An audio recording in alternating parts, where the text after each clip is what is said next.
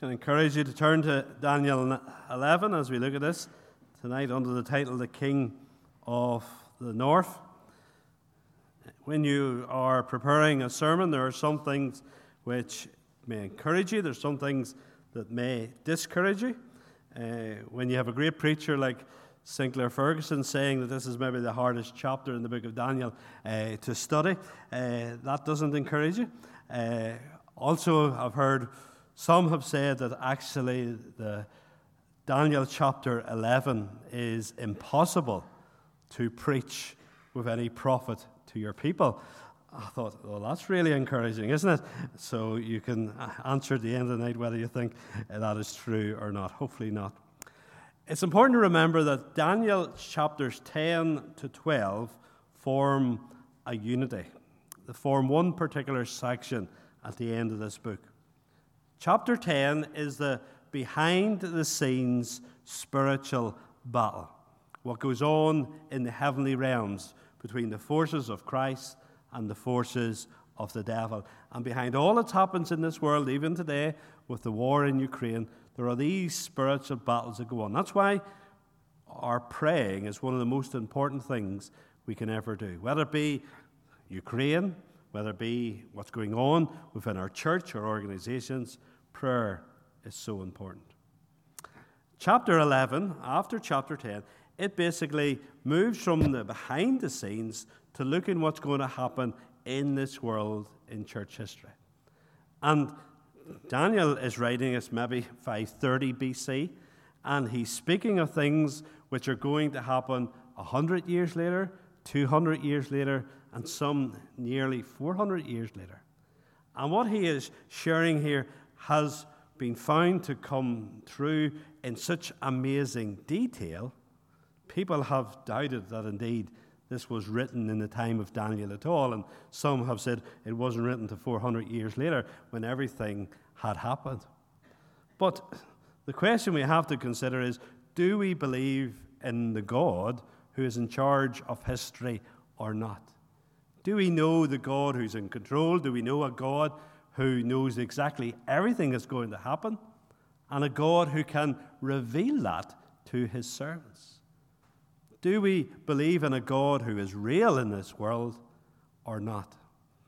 And for those who discount Daniel, this as being a prophecy that happened before these events, in many ways, they are practical atheists. People who don't believe in the existence of God in the world around them. And the encouraging thing is, as we look at the detail of this, this is an amazing God who knows everything about what's going to happen. Even he prophesies about marriages between certain kings, which are going to happen in, in several centuries away. Absolutely amazing. Then, chapter 12 contains the conclusion of the history. Chapter 12 will indeed share about what's going to happen at the end of time. And in many ways, all of history is building up to this great climax and conclusion. And God willing, we'll look at that next week. Now, as we look at this chapter, uh, we're going to look, first of all, at the historical outline here in verses 2 to 35. Uh, we're going to do a quick summary of the history of this, and then we'll look and see what lessons we particularly can learn from it. And first of all, in verse 2, we are introduced to four kings of Persia. And the fourth is said, It shall be far richer than all of them. And then he shall become strong through his riches. He shall stir up all against the kingdom of Greece. And this is particularly regarded as being King Xerxes, who would come to prominence, who would rule about maybe 50 years or more after Daniel made this prophecy. Uh, he led a campaign against Greece, the famous story of the 300 Spartans who were defending Greece. That was against King Xerxes. So, this final great, rich king of Persia who would come. And then, verse 3 then a mighty king, and this is Alexander the Great. A mighty king shall arise, he shall rule with great dominion and do as he wills. Alexander became king in 336 BC, so about 200 years after this prophecy. By 330 BC, so after being king for only six years, he had conquered Persia and then he died. just seven years after that, going right into India and seeking to conquer a lot of India as well. Alexander was one of the most powerful and most wonderful kings at that time, and yet he just gets a verse here. Very little is said about him at all. Because God sees history different from the way the world sees it. We're going to look at a character, Antiochus, again, and he has a lot said about him because he has a lot to do with the people of God. Where Alexander, in regards God's plans, important in the eyes of the world, but not particularly significant in God's plans. Alexander, his half brother, Philip II, and his son Alexander IV should have succeeded him, but they were assassinated, the sign of the times. And then this moves to Alexander's divided kingdom here in verse 4. Verse 4 says that indeed, as soon as he is arisen, his kingdom shall be broken and divided towards the four winds of heaven, but not to his posterity, nor according to the authority of which he ruled. For his kingdom shall be plucked up and go to others beside these. So it's saying here, it will not go to Alexander's family. So 200 years before Alexander comes on the scene, Daniel is being told that this man's family will not rule after him. It will be divided among four generals. You see a wee picture coming up there on the screen, and his four generals, Macedonia, which is the yellow in the map, would be ruled by the general Cassander. Thrace and Asia, which basically Turkey today, would be ruled by Lysimachus. And then Syria, which is the orange part, will be ruled by Seleucus. And then the purple part, Egypt, will be ruled by Ptolemy. And particularly look at the, the orange part, ruled by Seleucus, and Egypt ruled by Ptolemy. These will be the two very important kings of the north and the south that we'll come to uh, just now. So, Alexander's great kingdom, he took over from Persia. It is divided among his four generals. And then moves on to the next point, which is the battles of the kings of the south and the north. And so that's the orange part uh, that you saw on the map and the purple parts. The descendants of Seleucus are called the kings of the north. Syria was north of Israel, where their headquarters was. The Seleucus kingdom, Syria. The descendants of Ptolemy are called the kings of the south, Egypt. And sandwiched between this northern empire based in Syria and this southern empire based in Egypt is the little country of Israel, which just has had a small proportion of its population return. And so there's this wee vulnerable country in between these two mighty empires, these two mighty kingdoms, and the battles between the kings of the north and the south. And if you read through those verses 5 to 20, you see that the, they fight each other, the kings of the north and south. There are times where they are friends, they go into a contract through marriage, and then the marriage falls apart. The man decides to go back to his first wife, and then his wife, who's been jilted, then she decides to poison uh, some of the family members, and then they go back to conflict again, indeed. And so there's these ongoing battles between the kings of the north, Syria, and the south, Egypt, and caught in the middle of it are the people of God. Very turbulent times, but what they are doing, being warned that these times are going to happen, and to understand that God is in control. And then we're introduced in verse 21 to Antiochus the fourth, or Antiochus the Epiphanes. Uh, Epiphanes means illustrious one, and you remember how the Jews called him Antiochus Epimanes, which basically means the mad one. That's the way they saw him. He came from the Seleucus Empire, that's the, the northern empire there based at Syria, up north of Israel, and far more time and space is given to him than Alexander. In world history, he is basically discounted, and yet he is significant here due to the impact he would have on God's people. So there's the history. The four kings of Persia that would come. Xerxes being the wealthy one to the end. Then there would be Alexander the Great, this great young leader. Alexander's divided kingdom, divided in four. And two of those, the king of the north and the king of the south, with battle ongoing. And then out of the king of the north would come Antiochus the fourth. So we're going to focus very much just on Antiochus the fourth here.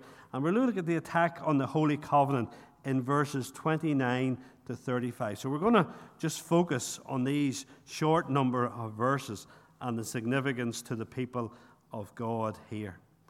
And the first thing we want to see here is that Antiochus, he attacks the worship of God's people. Verse 31 Forces from him shall appear and profane the temple and fortress, and shall take away the regular burnt offering. And they shall set up the abomination that makes desolate. And here we see that what is the great purpose, what is the great plan of the devil in all that's happening in the world in the days of Antiochus and in the world of today. The devil, very simply, wants to rob God of his worship. He wants to rob God of his worshippers. And so this man Antiochus, he came into Jerusalem. He stopped the burnt offering. He offered even a pig as a sacrifice, which was an unclean animal. And he put this statue to Zeus in the temple in Jerusalem. He stopped the worship of the Lord and introduced this pagan worship. And this we need to understand is always what the devil is about.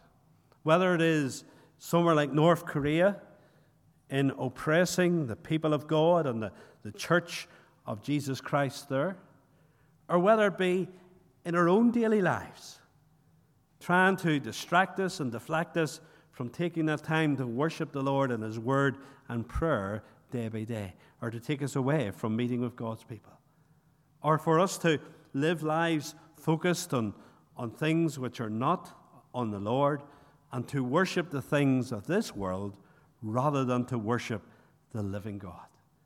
It's all the same. He wants to rob God of his worship. He's jealous of God. He's jealous of just the awesome person God is, and he wants to come and to stop his worship. And so we need to realize this. We're in a spiritual battle. We're always in a spiritual battle for worship, even as we come through these doors tonight. Just because you've entered through these doors doesn't mean that you will faithfully worship the Lord. The devil will be active, his demons will be there, trying to distract you, trying to put your focus in a wrong place, trying to give your attention and vision away from the Lord. And so we need to be prayerful, we need to be aware of that. And we need to realize that because of who God is, because what He has done, particularly in Jesus, He deserves that we would be watchful and careful and serious about giving Him the worship and the honor that He deserves. So that's the first thing about attack is the, the attack and worship. And then secondly, we see the seduced in verse 32. It says, He shall seduce with flattery those who violate the covenant. And what Antiochus was able to do, it says at the start of the section about him that he came to power through flattery. He, he was, that was his great weapon. And what he did was he, he came to the, the leaders of the people of God in Jerusalem, and through his flattery, he seduced them. So that he was able to march into Jerusalem without even a battle. It says there in the verse 30, he shall turn back and pay attention to those who forsake the holy, the holy covenant. And so, for those who, who waver, for those who are easily led astray, he was able to come and to use them in order to get a foothold into Jerusalem. And so they're seduced by him, they're seduced by his fine words, but once he gets a foothold in that city, then his intentions are clear as he stops the worship of the living God. And this is something we need to be aware of in our personal lives that the devil is always seeking for a, a, foothold. He's always seeking to get into our lives and to cause something to take us away from the worship of the living God. It's also true within the church.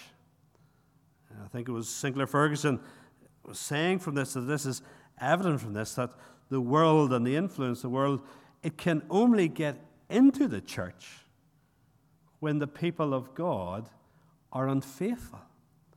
And it's through these people who were not walking closely with the Lord, who were not in their hearts really worshippers of the Lord, that the devil was able to get into this situation and to lead it astray. And we need to be aware of that, that the devil wants to seduce us. He's always wanting to lead us astray. He's always wanting to put into our lives 101 things for us to love and pursue, to spend our time, to focus our minds on. Minds which are to be focused on loving and adoring the living God. He wants to fill our minds with hobbies, with our work, with anything, rather than Christ. We need to be aware of that. Then we see, thirdly, the firm at the end of verse 32. It says that indeed, but the people who know their God shall stand firm and take action. Do you notice that? Do you notice the people that Antiochus wasn't able to seduce? What was the key thing mentioned about them? The people who know their God. The people who had a right vision of the Lord. The people who knew God and His majesty, His glory, His love, His wisdom, His greatness. And the thing that protected them was their knowledge of the living God. The word theology is sometimes a bad word for some people. And some people say, well, I just want a, a very practical uh, Christianity. I want a very practical religion. You need to understand this. The most practical thing to protect you and to keep you safe from the subtle advances from the devil is a right knowledge of God. That's a crucial thing. And that's what we need to pray for. That's what we need to study God's Word for, that it will grow more and more in our lives. This knowledge of the living God. It says there in verse 33 And the wise among the people shall make many understand. So the wise shall be there and they shall proclaim the truth about God. Even in the face of this tyrant who's come in, this tyrant who indeed would kill many of the people in Jerusalem, lead them astray, introduce this false worship. There were the voices that were raised. There were those who spoke the wisdom of God's word, of God's truth, even in the middle of this. Those who were firm. And that's what we need. That's what we, we need for our young people, what we need for our children. That that wisdom, that truth of God's word, that it gets deep within their hearts. That's what we need for our men, for our women. That's what we need for all ages, that it's God's truth that penetrates deep within, because it's that alone which will protect them from being seduced by the evil one. We were looking at John 17 around Easter time at our midweeks. And there Jesus prays for his people to be protected. The disciples who he had cared for, he was now leaving them, and he asked that his Holy Father would protect them. How would they be protected? Protect them by your truth. It's the truth of God's word. You see, the devil always works the same way. He always works through lies, through deceit. And it's the wisdom of God's word which really can protect us. At the moment, our, our Bible reading, we're looking at indeed the, the book of Proverbs. Uh, I once started to preach through the book of Proverbs and gave up. I just couldn't do it. It was just such a, a very different book to try work out how you preach it. But I really enjoyed doing the reading notes. I really enjoyed because just even as you have read through so many of those proverbs, there's such amazing wisdom. I can't remember who it was. There's some great Christian leader who would read one chapter of the book of Proverbs every day of his life. Because the wisdom that is there would protect him. Wisdom about our priorities, wisdom about our use of time, wisdom about the company we keep, wisdom about how we respond to people, wisdom about every area of life. What protects us from being led astray? It's when that wisdom fills us. And you know, sometimes you're doing stories to children and young people, and uh, it's lovely to do a story they haven't heard before. Uh, otherwise, you'll get the wee voice saying, I've heard this before, I've heard this before. But what we need isn't just that we they hear every story. The crucial thing is that the Word of God goes deep within our hearts and souls. That we, when the devil comes with his lies to lead us in a different direction, we instinctively know that this is wrong.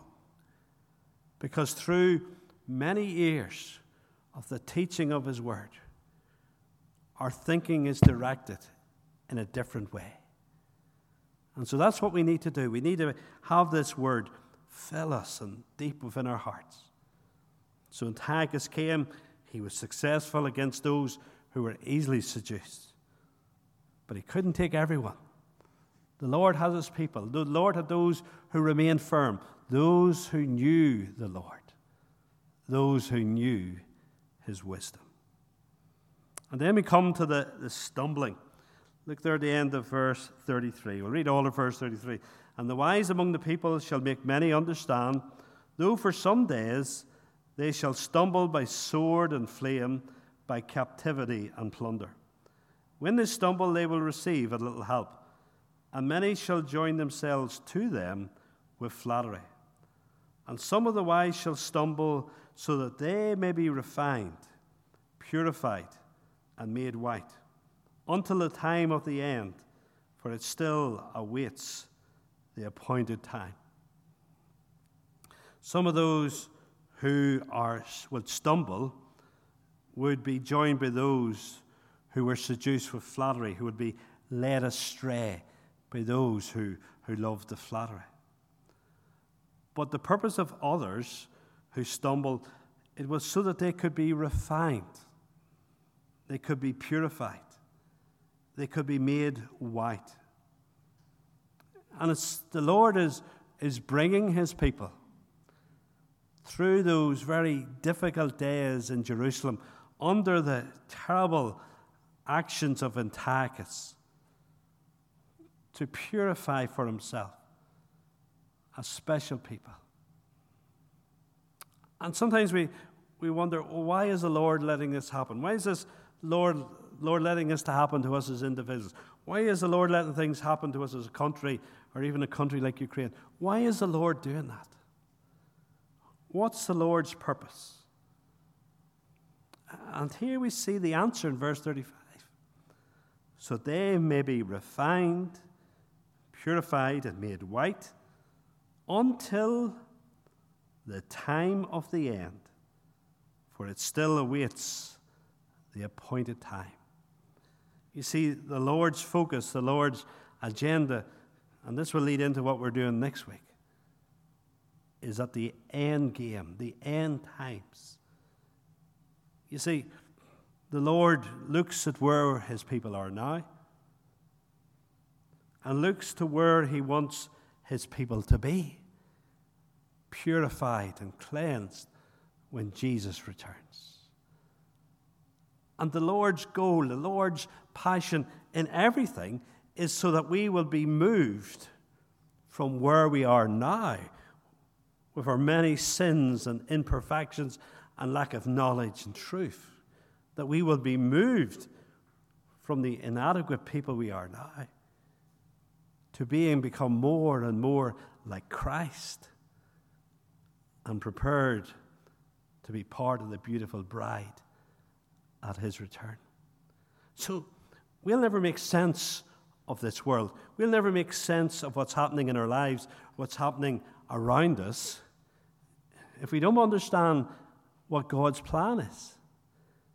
God's plan is to move people from where they are to where He wants them to be when He comes again. And that helps us understand in a very clear way what is our goal as a church. What are we about as a church? Our goal is to cooperate with the Lord. Our goal is to fit in with His plans. So we will be moving people from where they are, just being professors of Christ, or even if they're still in an unsaved state, moving people where they are so they would become more and more like Jesus, maturing, developing, growing in their faith, more and more the fruit of the Spirit becoming real in their lives, so they would be made ready for the coming and meeting with Jesus. Uh, this summer is going to be a, a busy time for us. We have a, uh, well, there's a church, we have a church wedding, and we have a couple of family weddings coming up this summer, and we're surrounded by a lot of times with a, when we meet with folk who are getting married, a lot of the talk and all the preparations. How's your plans and all this going? How's all, it all working out? And there's a lot of time uh, put into preparing uh, for weddings, and it's always interesting. There's there's some uh, brides who are very laid back, uh, other brides who I can think of one bride uh, many years ago uh, not, in, not in Brookside, you can't work it out. Uh, but she had been planning her wedding since her primary school days. Uh, she just had to get the man sorted out. But she'd been planning it all and that, and then the rest are somewhere in between. But you know, we should be in that business of wedding preparation, of marriage preparation. In a sense, every time we meet as a church, it is a marriage preparation class. I sit down with a, a couple, I go over a number of sessions about what marriage is about, different roles in marriage, different aspects of marriage, different challenges to having that married life of, of blessing and bliss.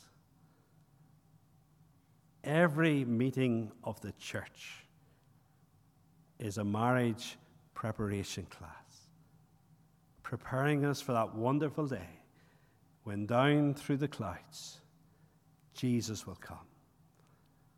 And the question which you need to ask about yourself, the question you need to ask about the people within our church, is what sort of people do we want to be on that day?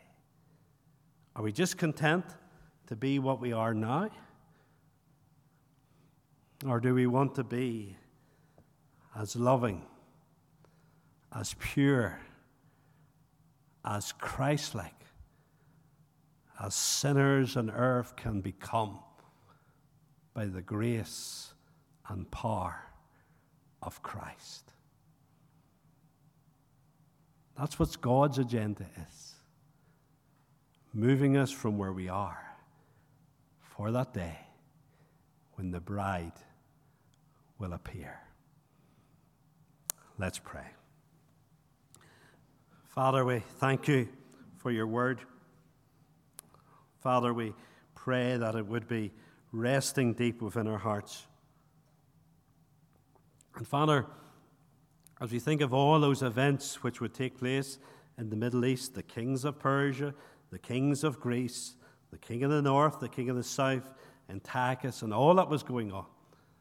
Father, there was one thing behind it all your plan, your purpose, your goal to prepare for yourself a people who would be redeemed, refined, purified. Maybe not a very large number of people at that time, but Lord, a people that were dear and special to you.